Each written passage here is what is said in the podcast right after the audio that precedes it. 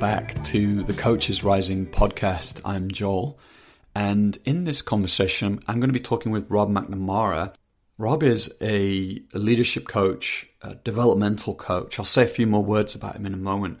In this conversation, we're going to talk about something that I've been thinking about recently, and oh, I connected with Rob again, reconnected. We've known each other for a few years, and, and I found that he's been on a very similar journey, contemplating the same things. We're going to talk about, do we have enough time for enough people to reach the later stages of adult development where a certain kind of complexity of meaning-making and thinking comes online that could help us navigate these times? Do we have enough time for significant numbers of people to reach those stages, when Rob articulates how actually there may be a regression taking place in these moments? So then what are other crucial vectors of development that we might bring in that could accelerate people's development or growth that are that are different to this um, developmental trajectory? And so we'll explore what are some of those vectors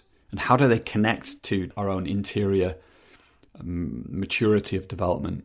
And so Rob is creating his own coach training called Coaching in a Time Between Worlds, which launches early next year, where he will focus on how do we cultivate these vectors of development. And Rob will talk about that later in our conversation today. So just a few more words about Rob. I said he's a coach, he's a, an author. I loved his book, The Elegant Self, that came out a few years ago. He is a co-founder of the consulting firm Delta Developmental, and he's a faculty member of the Ivy School of Business's Lift Advanced Coaching Program. He's also a senior monk and integral Zen Dharma holder, training with Diane Musho Hamilton Roshi. So just a quick word, if you're not on our mailing list and you're listening to this via Spotify or somewhere else and you want to hear about other things we create outside of this podcast, you can sign up by heading to coaches rising dot com. You'll find a sign-up box there. And so then let's dive in. Without further ado, here's the podcast with Rob McNamara. So Rob, good to see you. It's always a pleasure, my friend. Yeah, yeah, yeah. It's excellent. It's I'm touched, actually. It's been um, a while since we've been in this space, um, you know, where we get to jam like this, and uh, I always appreciate this. Totally, and I, I've uh, I'm still kind of resonating from many many years ago in Amsterdam. Mm. Kind of, you know, you had been trying to get a hold of me for I don't know how long, and then we finally got to like actually sit down in person and chat it up, and so that yeah. was kind of the beginning of uh, what's what's been a fun, longer generative relationship. So I've got I've got to share a little story from that. We were in a, you were leading a training and I was in that, and there was something you did in that training that I just loved. Like you came in. Uh, what did I do? I look at you. you came in after, we came in after lunch, and then uh, we were in this quite large space, and then you were like, okay, so yeah, we're going to, you were like, huddle up, huddle up everyone. They're like, right, we're gonna we're gonna get serious now, and so uh, what I want you to do is each one of you grab one of those chairs on wheels, and then you've got a partner, and then they're gonna push you around the room really fast. and uh, so that's what we did for like ten minutes. You know, it was it was an amazing kind of like energizer. But I just remember thinking that's brilliant. Like the I just loved the boldness of that suggestion. Everybody was having a ball, you know, like. I remember yeah. someone looking in the window going, what are they doing in there? Like, exactly, exactly. yeah. yeah, that yeah. was fun. Totally. So, yeah, nice. Well, um, yeah, I'd love to like tee up our conversation. I want to talk to you about the training you're you're kind of putting together. And, um, well, we had an amazing conversation, I don't know, three weeks ago or something. And um, we talked about... Um, the the work you're being called into, and also the explorations we've been doing around developmental theory and how maybe there are other important vectors of development or of growth that are valuable in it, in these times. Like, you know, this question you posed, like, do we have enough time to develop enough people into some of these later stages of maturity, you know, in time for us to respond to what's happening in the world? And so um, just where, where are you at with that? Like, I, I think it sets a really good context for, yeah, for sure. Things. Um, well, the kind of cultural evolutionary conversation that we're becoming more complex and adaptive as a species um, might be true over kind of a broad scale. Um, like if we really zoom back and look at humanity as a whole, uh, or perhaps like the past couple hundred years, like, okay. But um, we're in a uh, downward spiral in terms of complexity. Um, and, and this is, you know, part of a broader educational crisis. So we're not growing more complex and capable human beings. We're growing less complex and less capable human beings, unfortunately. Um, and this is a huge, uh, that's a big statement to talk about humanity as a whole. Um, but I'm going to kind of go out on the, on a ledge and on an edge and say, I think that's kind of what's happening. Um, while we might be becoming more complex in very particular ways, in very small pockets, as a general sense, things are not going in the right direction. Um, and so we have, uh, and some of the research uh, is comes out of the moral meaning making. And, you know, if we look at children forty years ago and their the level of moral reasoning coming out of uh, that research and compare it with uh, kids today, Uh, more recently, it's pretty clear. Um, our children are not as developed in terms of moral meaning making. And uh, and so I'm, I'm using that as kind of a springboard. And my basic sense is that interpersonal capabilities, complexity of thought, um, we're in, we're in trouble. Um, yeah.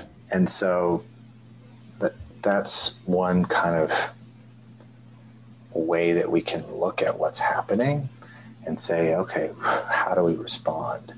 And just to become more complex in our meaning-making structures and our, our, our identity structures is important. It's so critical. And we're, we're falling behind. we're, we're lagging there. And then when we look at kind of the existential threats globally, um, what are we facing? Um, we definitely need that greater complexity, and to grow it in the sufficient amount of time that we have to deal with some of these, um, it, the, the complexity stack doesn't work. Like, we're just not going to get um, X number of million human beings with kind of post-formal cognition and post-conventional identity development on board. Um, and I could be totally wrong. Hopefully somebody's innovating, you know, that's part of what I'm trying to do, is to innovate a whole different kind of education that can, uh, that can help that problem. But we also have to get more creative, in my opinion, mm. um, which, uh, sets the stage for, okay, other vectors of development. But let me hit pause and see. Yeah. I just threw a bunch at you. Yeah. Yeah. I'm like, uh, first, there's a lot in there. And I think before we yeah. talk about those vectors, it's like, because I thought originally, you know, it seems like, yeah, if you look at the general level of dialogue and collaboration, particularly, uh, you know, the, the U S has been very loud recently, but also in Europe, around the world, it's like you can see like this increasing polarization. And uh, but then I, I was quite surprised by what you said about children there. That's fascinating to me that, yeah, there are like lower levels of moral meaning making in children. And could you say more about that? Do you, do you, do, we, do, they, do the researchers there know why that's happening? Um, some of the thinking gets into the educational crisis. And yeah. one of the big challenges is that teacherly authority is faltering. Um, and uh, we see that in the adult ecosystem. The States is a perfect example. You've got a president who has no kind of sense of teacherly authority, like genuine medical expertise. Um, and you've got kind of your health officials who are, they're trained medical professionals. And it's like, we're not listening to the trained medical professionals. mm. You've got a double P H D in virology um, who's saying these are the risk factors as we look at kind of COVID right now. Um, and then you've got just kind of like popular opinion uh, on social media, for example, and like, mm. which one do you trust? And it's genuinely like people aren't trusting like actual hierarchies of complexity that are really nuanced and good. They're going with what what they prefer to go with. mm. um, just as an example on the adult ecosystem, but I was talking with a friend of mine uh, last week, and her daughter is, I think, twelve, going on thirteen, and um, just everyday student uh, parent-teacher conference. So they're all present, and the teacher is not providing any kind of direction. Mm. They're actually asking that kind of, you know, soon-to-be adolescent, like, how do you think you're doing? What do you want to focus on? Um, and and so uh, they're not being held, like my friend's daughter is not being held in an educational context where there's a clear direction, authority, and kind of um, ethos to the education. It's, mm. why don't you assess yourself, which um, that's great in some ways. Right.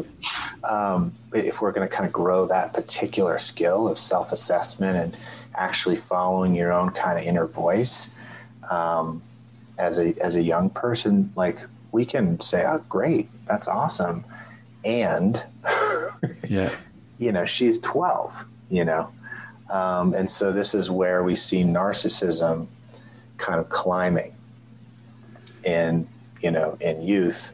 And and the ability to sacrifice self for tutelage, for rigorous training other under somebody who has more skill and mastery than you is like, that thing is in crisis right now. And so a lot of kids who need a holding container um, and a directionality, like you need to sacrifice your personal needs, interests, and desires um, to actually participate in this ethos of the collective that matters more than just your your agenda. But we're seeing kind of a an odd confluence of in adulthood here in the States, particularly in more educated ecosystems, you'll see adults that are essentially, um, rightly so, growing into greater self-authorship, having their own voice, having their own kind of disposition, Um, and unfortunately transferring that that load to youth. Right, because I was going to say, yeah. If I could have done this earlier, like things could have been so much better for me. And that's nice to say as a, you know, forty-year-old or a thirty-two-year-old or a fifty-year-old, like that. Um, but it's it's not appropriate for a twelve-year-old or yeah. a thirteen-year-old or a six-year-old. So um, teacherly authority and then kind of um, our own kind of miscalibrations are contributing just as a couple things, but the main driver would be the, the collapse of teacherly authority. Yeah. And actually, what you just named echoes some of the very conversations I've had with Ellen, my partner, and uh, about about our son, the stepson, my stepson that's in the house. And oh yeah, um, yeah, yeah, totally. I see that. Yeah, that that idea of it's like transference of a self-authored view, but on onto young adults, and it there is a play, some place for that. But it, if you miss out the the authoritative piece and the fact that, like I've said this, you know, like we're the adults and he's the twelve-year-old, the thirteen-year-old. And, you know, if you just leave him to make his own choices, that might lead down some avenues that, that don't work out, you know? So yeah, it's yeah. interesting to hear this. Um, yeah, and we can also similar, we see the same thing in kind of the environmental movement. It's like, right. well, let's have this kid talk to the U N. And he, yeah. no doubt, you know, Greta's amazing and should be listened to. Um, and there's something fundamentally wrong when adults are kind of saying, you know what, we don't quite know what to do. Here you go, kids. Like um, that kind of developmental load is inappropriate and probably is not going to help them. Mm. And, you know, we, it's pretty basic, you know, give somebody too difficult a challenge and you crush the learning and the developmental process. Give them something that's too easy. And similarly, you stunt the developmental process. So, um, yeah, we, we've got some, we've got some challenges ahead, brother. And just to stay in this a bit longer, because I, I think it's, um, whilst there's, you know, pessimism in it, it's also really valuable, valuable to hear this. Like, is, are there any other factors that are like pouring into this sense of, you know, complexity, uh, the complexity of adults actually lowering or or not growing in the way it could? What what else is contributing to it? Yeah, you know, I mean, I think of social media and and um, you know, that contributing to the polarization of worldviews and echo chambers and so on. Uh, but yeah, I wonder if there's anything else that's comes to mind as contributing. Well, so sense making, um, what is happening is faltering. Um, meaning making is faltering. Why are things happening? Um, and then, of course, you've got teacherly authority, just as three huge educational crises. But those two around what's happening and why. Mm.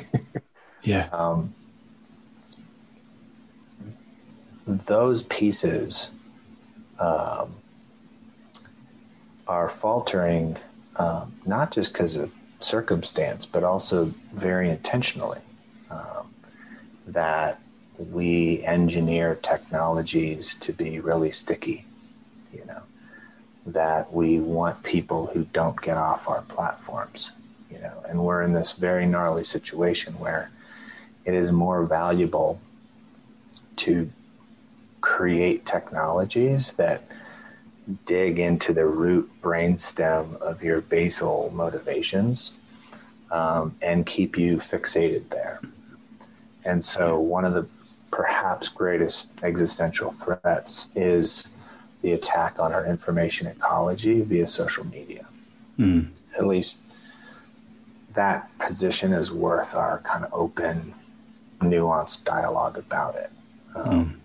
There's a, it's amazing um, that we can connect and communicate in the diverse ways. And yet when we look at misinformation and disinformation, it just propagates at a rate that like truthful quality information moves. We're just, you know, we are in a losing battle. You know, mm-hmm. the fact that you and I could actually just spin up something that Um, mimetically just moves really quickly and creates a lot of attention and energy for us is is uh, is like hugely problematic. Mm. It's like having a you know a massive massive amplifier yeah. for lies and you know and not just not just lies and and disinformation, um, misinformation and disinformation just. You know, like one is I just made a mistake. yeah. The other is I'm intentionally crafting this to um, coerce and change your behavior for my personal benefit. Mm. Um, uh, so certainly the the polarization that's happening is being magnified via uh, the, the media ecosystem as a whole, but social media in particular. Yeah. And it's uh, a huge crisis. Yeah. Um, but we're also kind of running into the barriers of education and capitalism. And this kind of dovetails into this this issue around teacherly authority, where, you know, when I talk to professors, um, the school fundamentally will back the student as a consumer. Like, it's your job to make the student happy because they're paying sixty thousand dollars to sit in your classrooms, you know. Um, and we need that money um, and make them happy. And the students show up, um, no fault to their own, entitled, like, I'm not here to get something from you. I'm here to get my degree, and you're going to give me a good experience because mm. I'm a consumer, and this is a, I'm buying a product, and this is what I expect, and I'm not a happy consumer, and I'll go elsewhere if, you know, need be. So the, the consumer mentality, I think, is eroding the classroom as well, particularly when you get into, into the higher education ecosystem. So I'm rambling a little bit, but... Well, um, no, but I, yeah. I, I think it gives us a sense of, you know, if you add in also on top of that, the kind of um, critical race theory, uh, kind of, in, in, you know, the harder left, the left moving to the, more to the left, and some of the woke ideology, which has very good intentions, but is also, um, I think, having a, a, a big impact on the quality of um, connection and dialogue taking place in some ways. I, I think it just highlights there are many streams of, like, um, influences right now that are perhaps contributing to what you're talking about. And so, yeah, that does lead me to this sense of what can we do, you know, like, in the face of this, um, like, you know, is there hope in a sense? Like, um, and maybe it's that question now about what are some of the vectors of growth? Like, if we're saying that people aren't becoming more complex fast enough for us to face some of these challenges, then what might we focus on? You know, like, where, where is, where can things like coaching or education focus in a way that could really make a difference? Yeah. Yeah. Well, in terms of it, when we look at, you know, what is Joel's issues, what is Rob's issues, complexity immediately is like, is a part of the equation. We've got to work at what are the challenges that are present, and how do we grow more complex skills to make sense of what's happening, but also to respond and be able to actually operate on the things that are troubling you and holding you back. So all of the developmental kind of complexity work, as uh, we've been at uh, for many, many years, is like essential. We're not saying that we need to get rid of that, but it is not the end-all solution.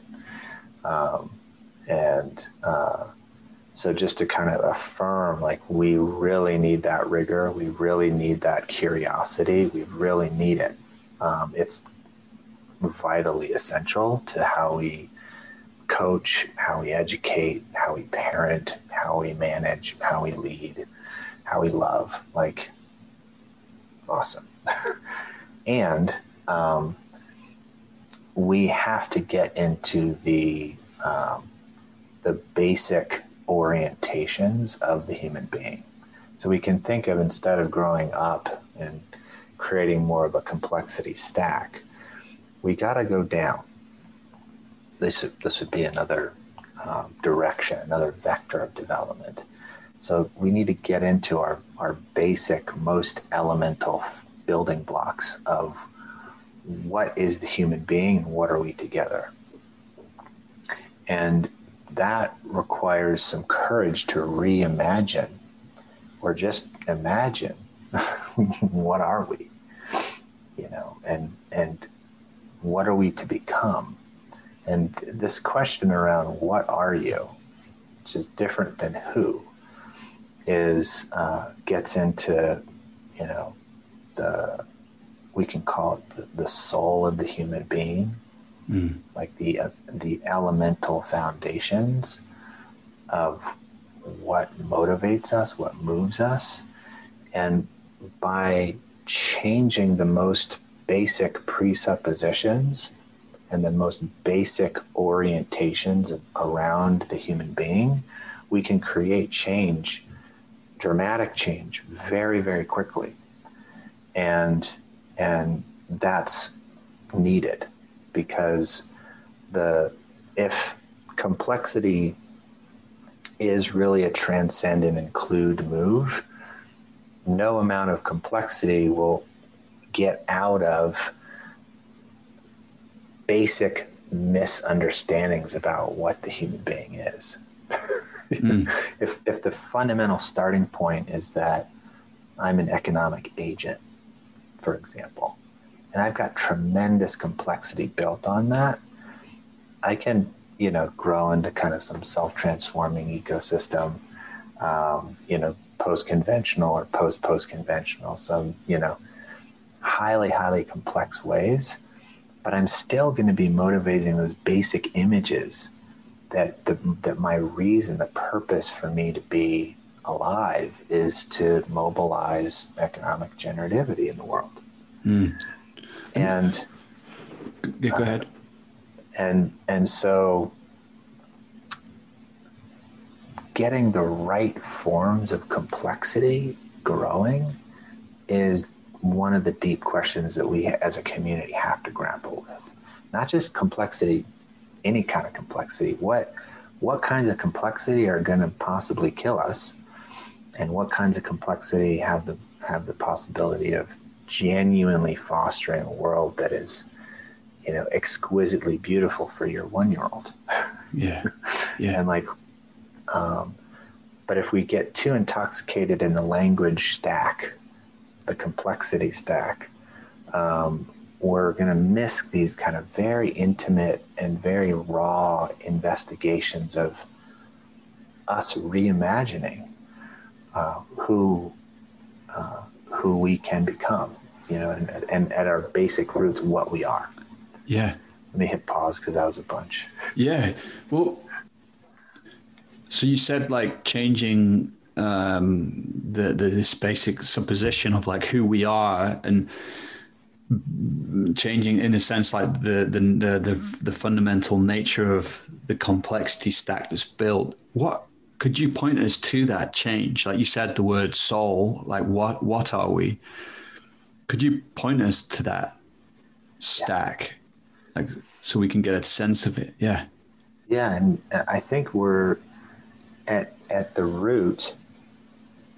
We're made up by some constellation of images. And so just classic developmental theory, all of our language is resting on images. You know, and I think the last time we talked, it's like your, your one-year-old is starting to kind of conceive of you when you're not around. And that conception is first an image. That in your absence, you know, he's able to envision and see you, you know, and, and only then can dada, you know, mm. or dad start to kind of form, right? And uh, all of our complexities are literally resting on images of how we envision ourselves and the world that we're in. And so it's kind of peering into the realm of image that we start to get into like these very basic um, notions of, of what we are and what our world is.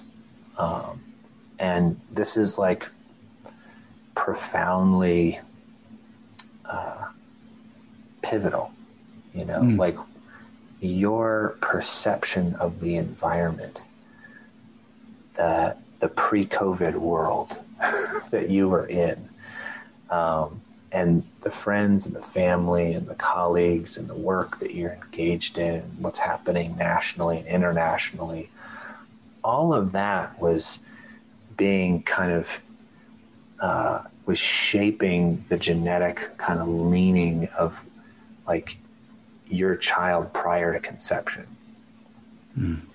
And uh, same with your wife's perceptions. And, and like, that's creating a, a whole different, like the images that you're navigating and trafficking in um, is literally changing like what your child's preparing for prior to conception. Yeah. And then after conception, it continues as well. But like, um, I go, I go to this kind of conception thing because it's, it is that powerful. At least that's, you know, yeah. some of the, some of the research into it is like, if, if you perceive a dangerous environment, it'll like literally your, the, the genetic expressions of your sperm are like leaning in a particular direction to produce somebody who can survive in that situation. Super safe, a different leaning. You know, um, so let me hit pause and yeah. But I'm I'm, I'm like I'm resisting um, sharing some stuff, and I just want to stay with this like sense of like, what do you mean by image? Like, I want to make sure for listeners that we we like get a sense of this because I think it's really important. And so, um, when when you say images, like, could you say what you mean by that? T- totally. Yeah, and there's different ecosystems of image, but the world that you illuminate is one way to think about it. So quite literally your perceptions, even if you're blind, are illuminating the world as you know it. So like that is the image structure that's most basic.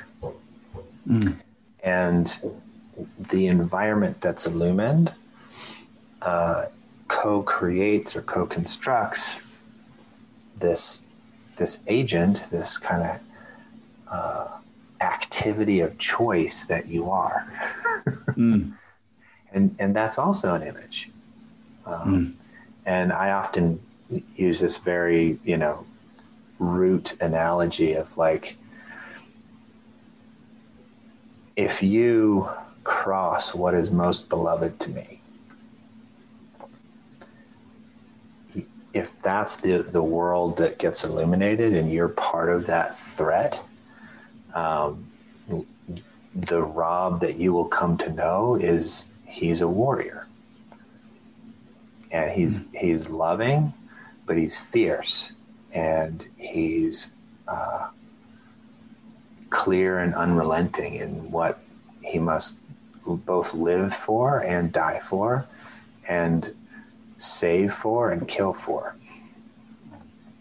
So that's totally different experience than for you to illuminate Rob the lover. Mm. Those are different images of who I am and who you are. Um, right. And so this starts to get into like the image structure, you know? So I, for whatever reason, like w- the warrior kind of energetic archetype image is just, it's been there. Yeah. And, and yet like, yeah, my Zen name is Dai Shin, great heart. Like I'm totally a lover. Uh, and, uh, but which one gets illuminated is totally dependent on what happens. But I also now have some choice, you yeah. know, and we all have choices about which images get illuminated and which ones we don't, you know? Um, and so, uh, as a leader, am I illuminating a organization that's really hunkering down and protecting our intellectual property, what is ours, and how to kind of fortifying kind of the ownership and protecting it. And in, you know, no fault to their own most of the time, just engaging in rivalrous dynamics to, you know, mm. we want to protect this because we're against that. Right. And that's a totally different le- quality of leader than somebody who's genuinely curious about a world where those rivalrous dynamics aren't really all that interesting. It's, you know, how do I go to that competitor and actually let's collaborate and do something that neither of us could do independently. Let's yeah. just do something together. Let's cooperate.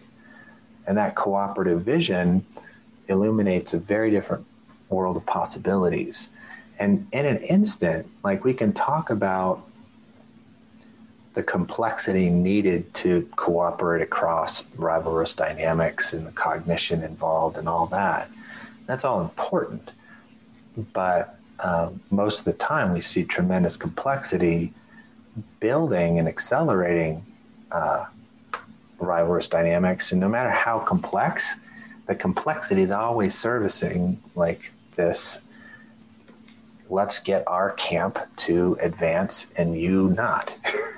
Right, right. And and this is where, like, just a pivot of image, like instead of, uh, you know, a competitor, like that image, the, the competitive image structure, what if, you know, we worked with, you're a shepherd.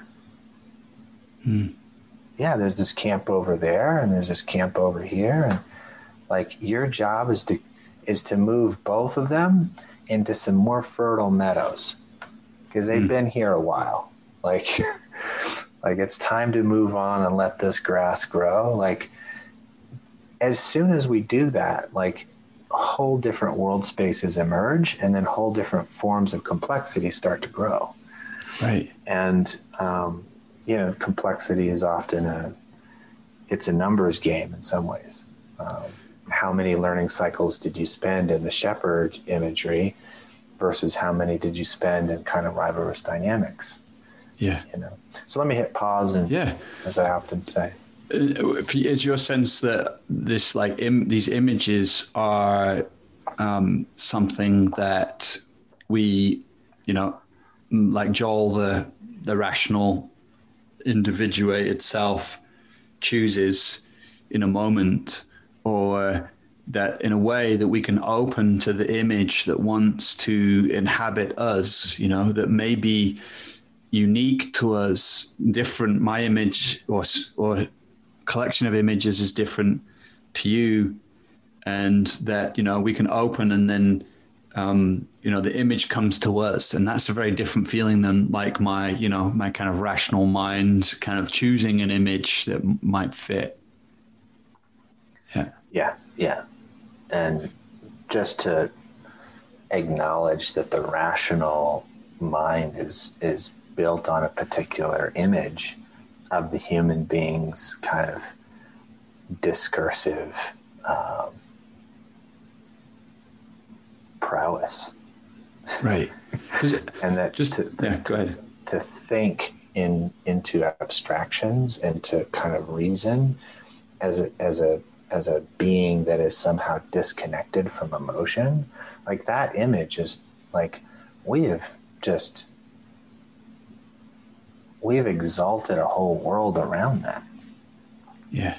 Yeah. Like that's the image that we've grown. Like, so it's even everything that we do with language is already resting on image structure. That was, so that would be the first thing.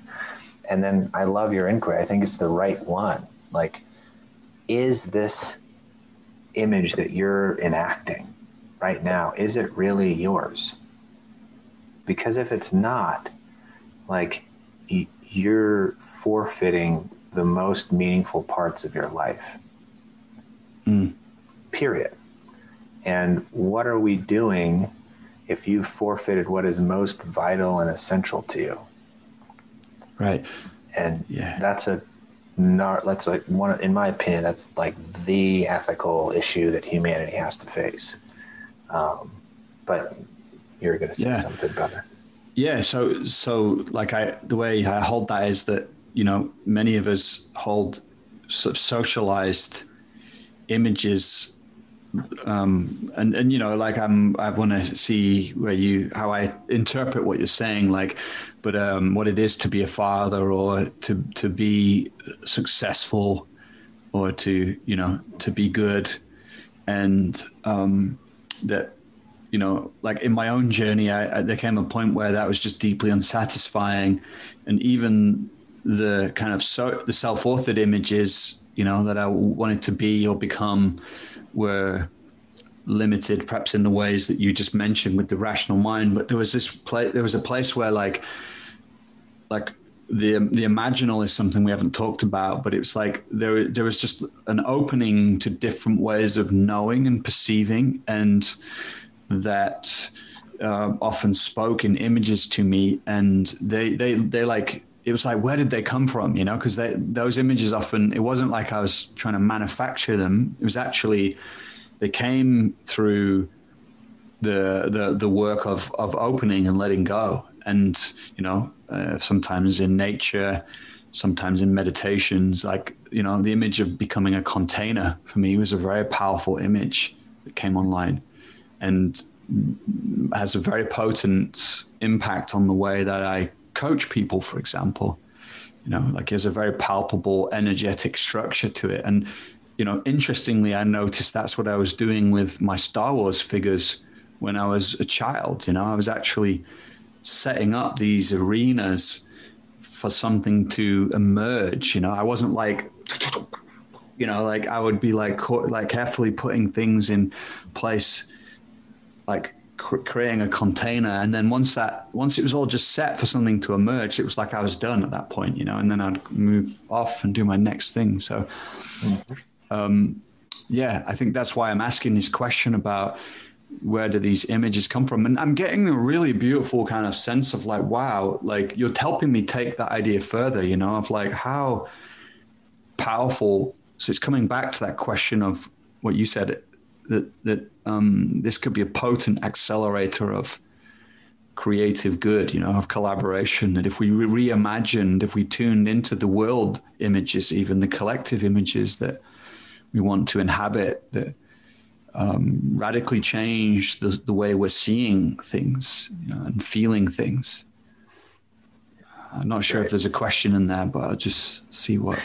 Well, we, we talked about kind of the image or image structure of the illumined world, and you're you're pointing at the other one, which we've been kind of dancing around, which is that kind of internal to you, there's this ecosystem of images that has had you. And um, and this is kind of like the ancient Greeks um, postulated that the that the the soul, your calling, was kind of stamped onto you prior to coming in. So some kind of involutionary process of like, Joel, like you are going to convene.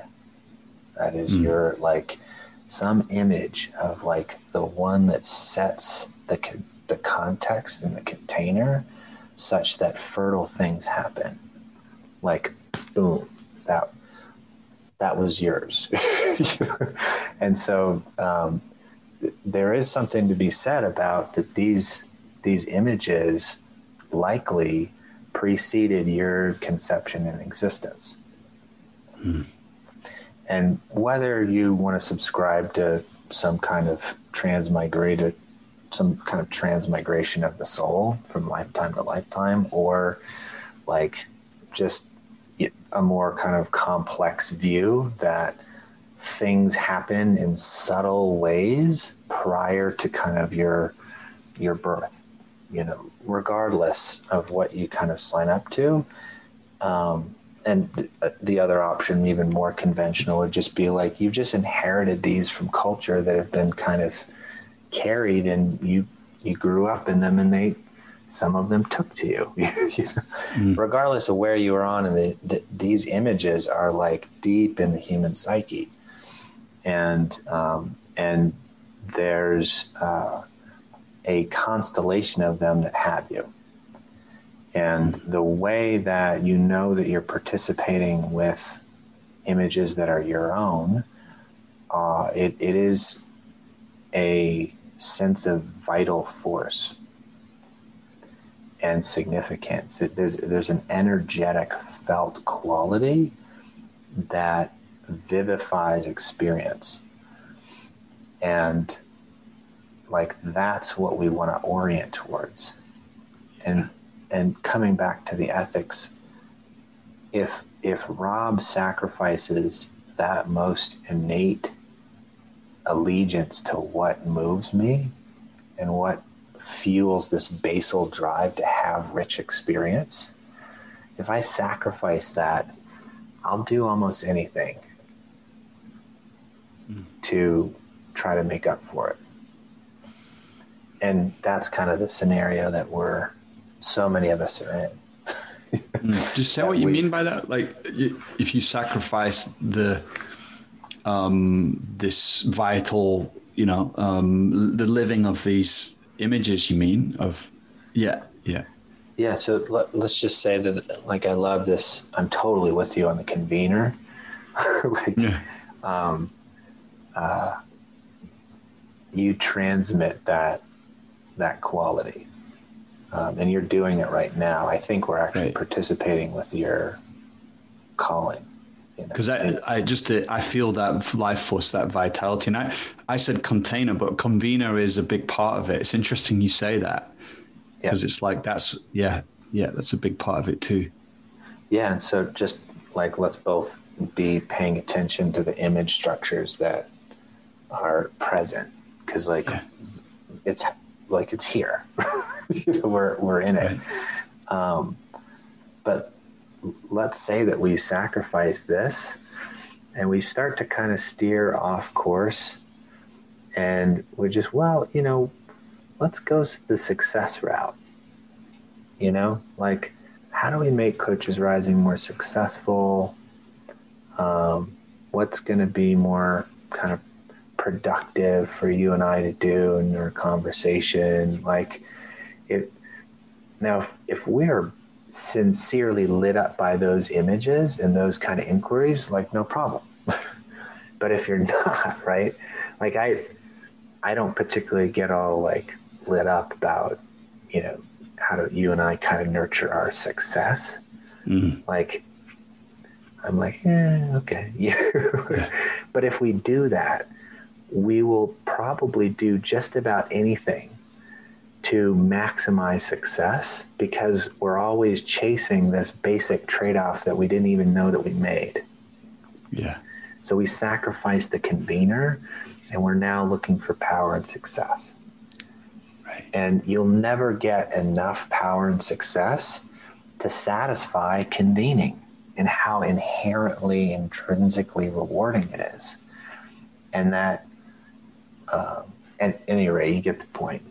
Yeah, that it's that piece. And unfortunately, to why are we becoming less complex? I think part of it, and, and why are we seeing ceilings to developmental complexity over the past, since we've started studying it, the past hundred years or so, like, like we're, it just seems like, yeah, some people get further, but gosh, that conventional stage, man. It's hard to get people past it. And it might be because this fundamental issue that we're trying to grow homogenized, interchangeable units of complexity that creates stable societies. That's awesome.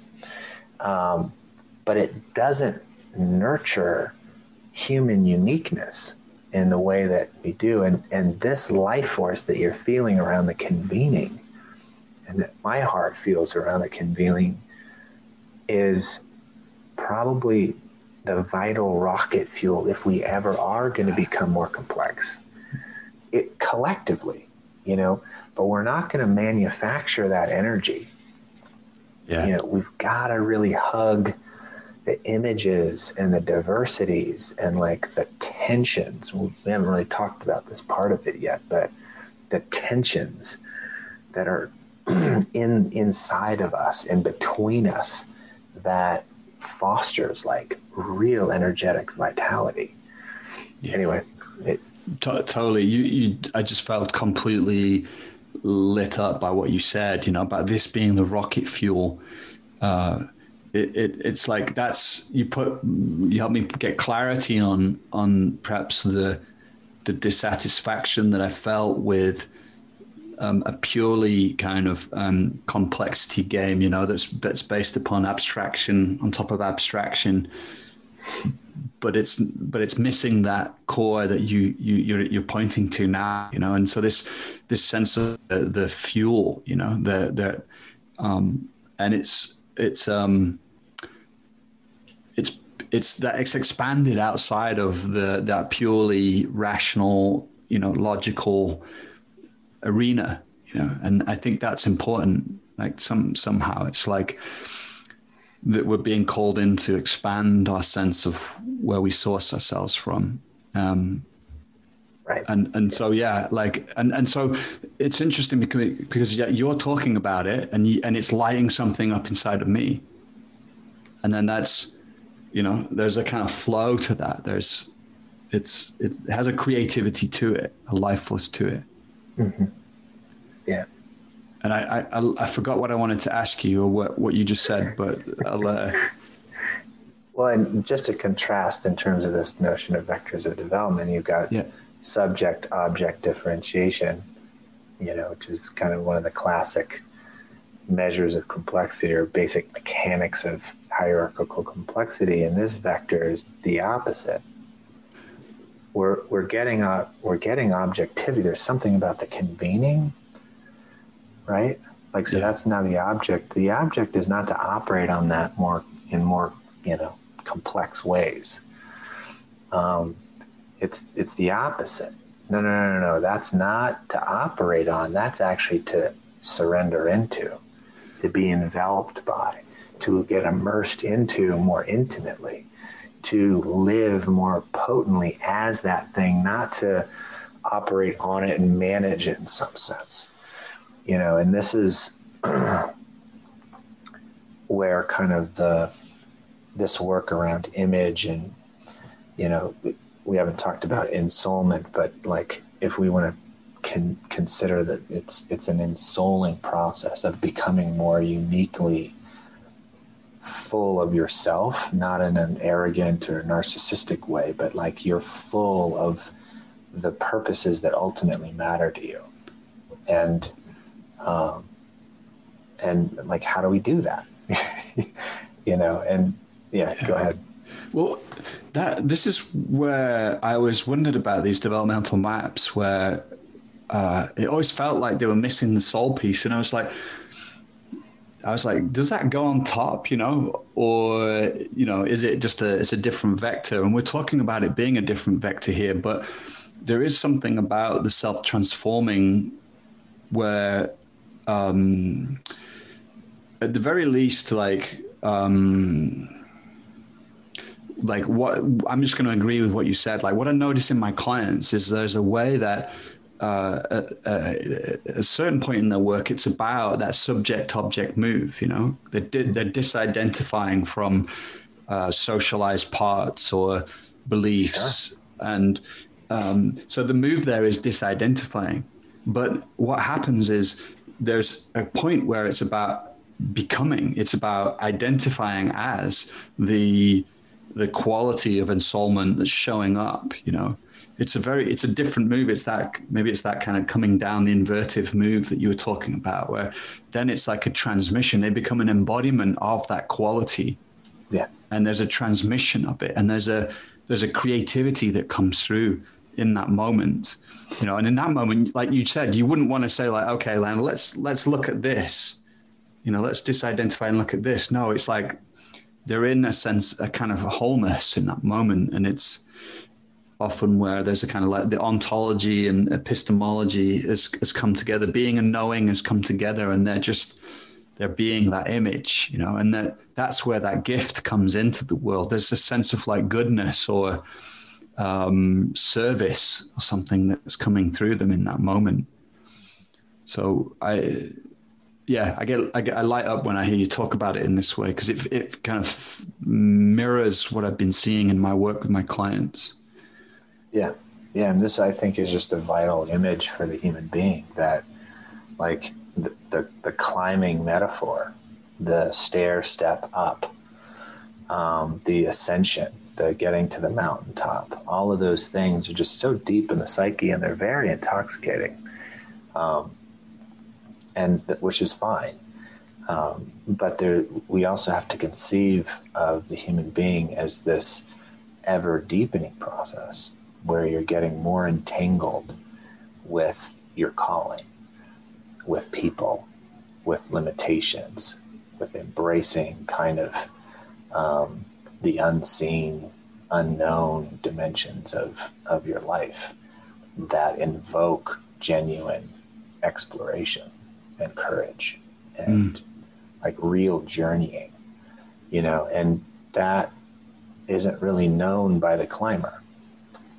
Yeah. Um, and we, but we need both. Right. And there's others too, but just to kind of stay focused on these two different vectors, like, um, like the image of Joel having the courage to kind of soften and soak and be worked by, like the things that have you, is a very different intent and motivation from uh, one that is gaining greater mastery and control to operate on self and other. Yeah. You know? Yeah. Like very different image structures, and, and this is part of the, the tension. Like, like what's, you know, your particular tension? What part of the ascension or or kind of climber view is is totally you? You know, like that's right. Also important, but but how do you kind of immerse is is equally important. And, and in my opinion, like this conversation is the most important ethical conversation that we can have. Yeah, for those reasons that we already talked about. Like, yeah, and I I, I want to kind of talk about your training that's coming up, because it's, you know, you're going to be, it's kind of, you're creating this because you're feeling the call to equip more coaches to to work with these vectors. And just one little comment about the kind of non-linear change that seems to work in this, um, you know, ensoulment vector for me. It's like, that's yeah. where there's just a, it seems to work differently. Like there's, there's something that comes through in that moment, um, a creativity or a response that has this non-linearity to it, which I think could be where we might enact change in the world in ways that might surprise us, you know, because if we imagine just incremental change moving forward now, it just seems like uh, that, that that's just not how it's going to happen. You know, we haven't got time for that. So yeah, I wanted to drop that in and, and then just say like, yeah, could like, um, yeah, what could you tell us about this training you're creating? It's working with some of these vectors. And I think it's been, you're, you're wanting to call coaches in and, Um, equip them in these skills. Yeah. Yeah. Yeah. Um, so my good friend and colleague, uh, Gabe Wilson, and I are, are co-leading it. And, um, and the three areas that we're really focusing on are, are what we're calling generative dialogue. And we just, we see that if we don't get better at real robust dialogue, we're just in deep trouble. so, so if you want to like be armed with the tools that can move us from crisis into thriving, um, it is through the pathways of dialogue. Um, and so yeah. we're, we're looking down uh, that kind of ecosystem of how are we called to create generative dialogue in the face of whatever it is, you know? Um, and then this notion of beloved community, um, which at its heart perhaps is, you know, how do we seed love in our images of how and why we come together? Um, and that that kind of, Um, to imagine a beloved community, and not just like your small ecosystem of community, but is it possible that from a geopolitical view, we could start to imagine the beloved community that across differences, across, you know, trespasses, we do things that are unreasonably kind. Um, and so, you know, how do we get into beloved communities, like the second kind of main camp? And then we'll go into awakened calling, which is a lot of what we've been talking about in terms of yeah. ensoulment and image, and um, that how do we kind of deepen the richness of the human being? And for people who are coaching or training or consulting, like if the vehicle of you is the instrument of your service, um, which is really all of us, but some of us, it, it, it's more pronounced, um, and we can't hide behind other things that we're creating. It's like, like when you coach, Joel is the thing. yeah. Um, is the, the agent of change. So yeah. how do we kind of deepen that? So those are the kind of the three uh, camps that we'll be exploring. And it's just a ten-week course. Um, but we're going to do a deep dive in January, uh, a good um, eight-hour plunge. And then it'll be more of uh, uh, uh, a two-hour kind of weekly increment. But um, yeah. just a little bit of the nuts and bolts.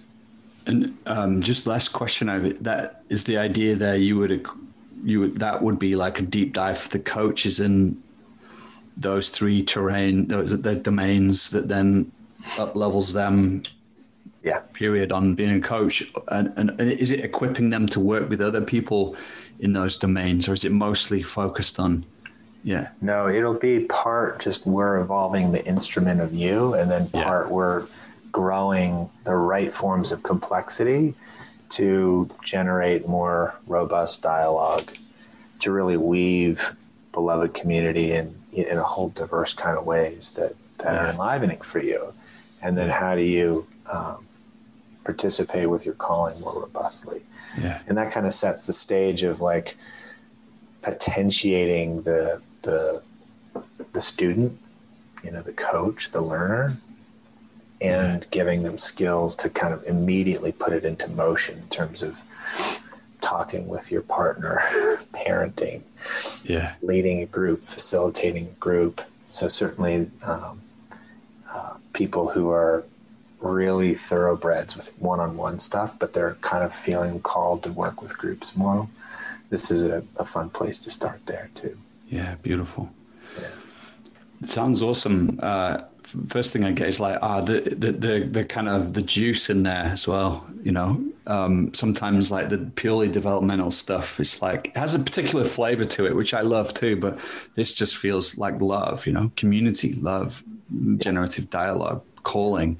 Like my experience, that stuff has this like vitality to it. You know, it's like, has this almost like sensuality, like life, yeah. uh, which is rich and meaningful in inherently, you know, uh, which I think you've alluded to in our conversation today. Okay, thanks for listening.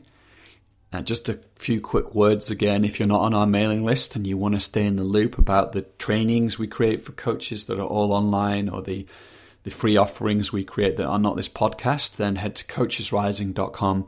Put your name in the sign-up box you find there, and you'll stay in the loop. I'd be grateful if you would share this podcast, or if you would leave a review. Just want to get as many coaches knowing about it as possible. And, you know, again, check out Rob's work. Uh, you can find out more about his p- program, Coaching in a Time Between Worlds, at delta developmental dot com forward slash coaching training. So be well. And I will see you again. Thanks for listening.